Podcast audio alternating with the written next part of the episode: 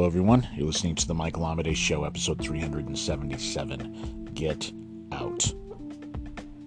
In the theme of dealing with the new year, I want to approach this idea of getting out of your own way. And the reason I'm bringing this up is I think this is a topic that I think connects with most people, but especially creative people. We are very known for getting in our own way and for almost sabotaging our own happiness and our own success in our lives. So let's talk about that here tonight.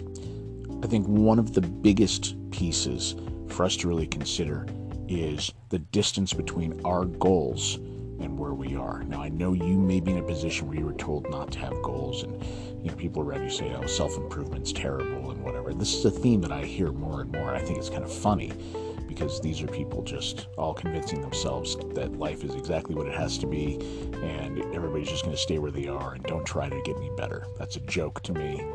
And if you're really buying into that philosophy, I would recommend you look back and try to figure out where you were convinced that you can't be better. Because I've applied these things. I've actually seen the changes in my life.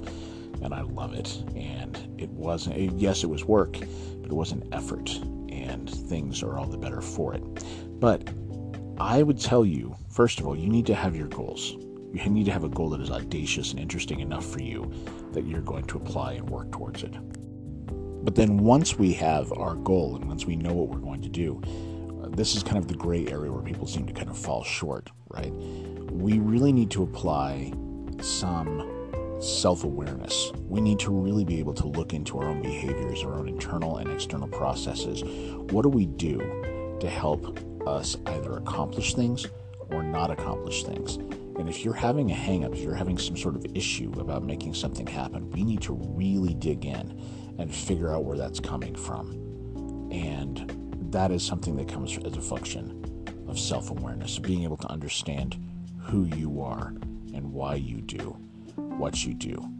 Now, we could talk forever about the different ways that we sabotage ourselves, but I think, first of all, the whole thing starts with being able to be self-aware. And I might ask you to just consider, at least, to really just pay attention to the way your emotions feel throughout the day, how you are impacting the people around you, how you're impacting your environment. What are you doing that is contributing or taking away from the world around you? This is a good place to start with self-awareness. Then we can look at our goals and figure out the distances between ourselves and our goals and what are we doing to get ourselves there or to distract ourselves on the journey. This is the big step in getting out of our own way. And we're going to start there tonight. Now, I want you to come up with, like I said before, an audacious and amazing creative goal.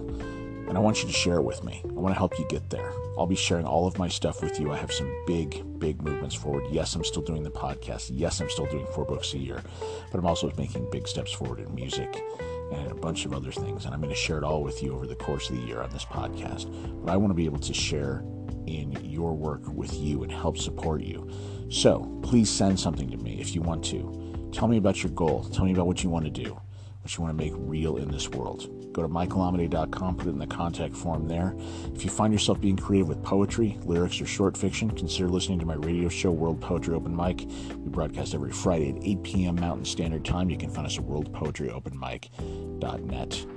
But for this podcast, the next episode will be tomorrow. So until then, keep living authentically and honestly from yourself and keep living creatively. We'll talk to you next time.